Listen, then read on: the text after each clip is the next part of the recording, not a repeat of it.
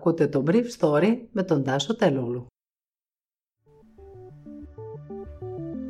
Καλημέρα σας. Σήμερα είναι Δευτέρα 5 Ιουλίου 2021 και θα ήθελα να μοιραστώ μαζί σας αυτά τα θέματα που μου έκαναν εντύπωση. Στα 400.000 ραντεβού για τους εμβολιασμούς αυτή την εβδομάδα με την κυβέρνηση να ξορκίζει την επιπέδωση της καμπύλης με νουθεσίες και προειδοποιήσεις προς τους ανεμβολίαστους. Θεαματική αύξηση των κρουσμάτων χωρίς να μεταφράζονται σε εισαγωγές και διασωληνώσεις. Οι Ηνωμένες Πολιτείες αποτυγχάνουν στο στόχο να έχουν εμβολιάσει το 70% του πληθυσμού στις 4 Ιουλίου. Σε λίγο πάνω από 400.000 κυμαίνονται τα ραντεβού για αυτή την εβδομάδα, ενώ την περασμένη ο ρυθμός διαμορφώθηκε αργά αλλά σταθερά από τις 100.000 εμβολιασμούς ημερησίως σε κάτω από 85.000. Χθες οι εμβολιασμοί ήταν λίγο κάτω από τις 70.000 λόγω Κυριακή. Μετά την εβδομάδα αυτή τα πράγματα θα γίνουν ακόμα πιο δύσκολα καθώς η καμπύλη των εμβολιασμών θα γίνεται όλο και πιο επίπεδη.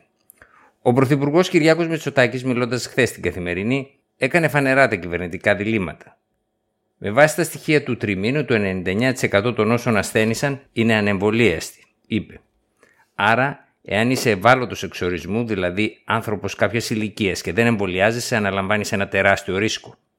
Αλλά να πω κάτι, δεν μπορώ να πιάσω κανέναν από το λαιμό, δεν μπορώ να καταστήσω τον εμβολιασμό υποχρεωτικό. Αλλά όλοι αναλαμβάνουν πια τις συνέπειές τους.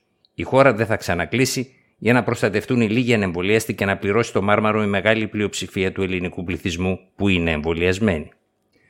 Ο Μητσοτάκης εξήγησε ότι δεν είναι συνταγματικά στέρεο να δημιουργηθούν διαφορετικοί χώροι πρόσβασης για εμβολιασμένους και μη, χωρίς όμως να διευκρινίσει πώς συμβιβάζεται αυτή η τοποθέτηση με την προειδοποίησή του ότι ολόκληρη χώρα θα μπορούσε να κλείσει μόνο για τους ανεμβολίαστου.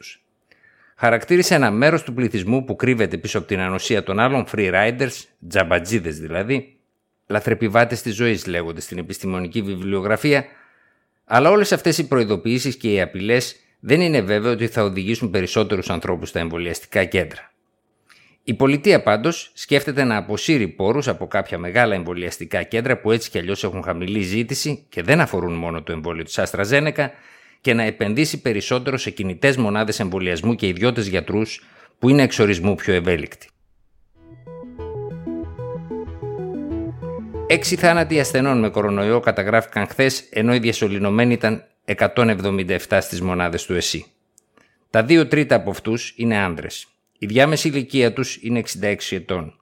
Το 85,3% έχει υποκείμενο νόσημα ή και ηλικία 70 ετών και πάνω. Από την αρχή της πανδημίας έχουν βγει από τις ΜΕΘ 2.700 ασθενείς. Η εισαγωγή νέων ασθενών COVID-19 στα νοσοκομεία της επικράτειας ήταν 30. Η μερίσια μεταβολή παρουσίασε μια πτώση 33,3%. Ο μέσος όρος εισαγωγών του επταημέρου είναι 36 ασθενείς και η ηλικία των κρουσμάτων αυτών είναι τα 43 χρόνια. Ο νομός Ρεθύμνου με 30 κρούσματα στις 100.000 κατοίκους και η Μύκονος με 29 οδηγούν την κούρσα του τέταρτου κύματος με αριθμούς πάντως που είναι ακόμα χαμηλοί, καθώς μόνο μετά τα 50 κρούσματα στις 100.000 κατοίκους πιάνει κανείς το όριο πάνω στο οποίο η διασπορά του ιού γίνεται ανησυχητική. Οι εμβολιασμοί στη Μύκονο είναι 8.000 και στο Ρέθυμνο 28.000 στο χαμηλότερο επίπεδο στην Κρήτη. Από την αντιπαραβολή αριθμού εμβολιασμών και θετικότητας προκύπτει κάποια σχέση. Η υψηλή θετικότητα και χαμηλός αριθμός εμβολιασμένων, ωστόσο, είναι πιο πολύπλοκοι, καθώς στα μικρά νησιά οι εποχιακά εργαζόμενοι που εμβολιάζονται διαβρύνουν δυσανάλογα τον τοπικό πληθυσμό τους καλοκαιρινούς μήνες. Ενώ οι εμβολιασμοί στις ΗΠΑ εκτόπισαν τον κορονοϊό ω αιτία θανάτου από την πρώτη στην πέμπτη θέση, η κυβέρνηση Biden απέτυχε να πιέσει το στόχο της για εμβολιασμό του 70% των Αμερικανών ως τη μέρα της εθνικής γιορτής την 4η Ιουλίου, που ήταν χθες. Πριν από δύο μήνες, ο πρόεδρος Biden είχε βάλει αυτό το στόχο, το 70%.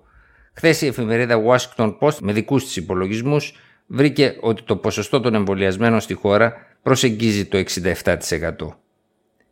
Οι καθημερινοί εμβολιασμοί στις Ηνωμένες Πολιτείες πέσανε δραματικά, αφού φτάσανε από 3 εκατομμύρια στο 1 εκατομμύριο την ημέρα τα τελευταία 24 ώρα.